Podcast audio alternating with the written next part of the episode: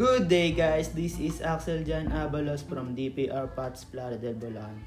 Today, I'm gonna tell you about the difference between the stator and rotor blades. The stator and rotor both are the parts of the electrical motor. The significant difference between the rotor and the stator is that the rotor is the rotating part of the motor, whereas the stator is the stationary part of the motor. And that's it. Thank you.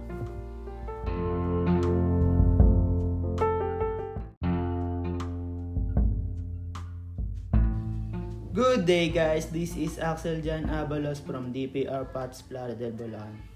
Today, I'm gonna tell you about the difference between the stator and rotor blades. The stator and rotor both are the parts of the electrical motor.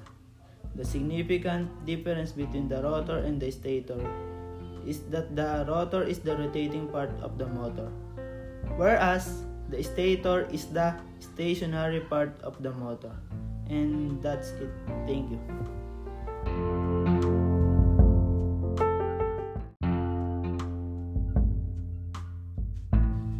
Good day guys, this is Axel Jan Abalos from DPR Parts Playa del Bolan.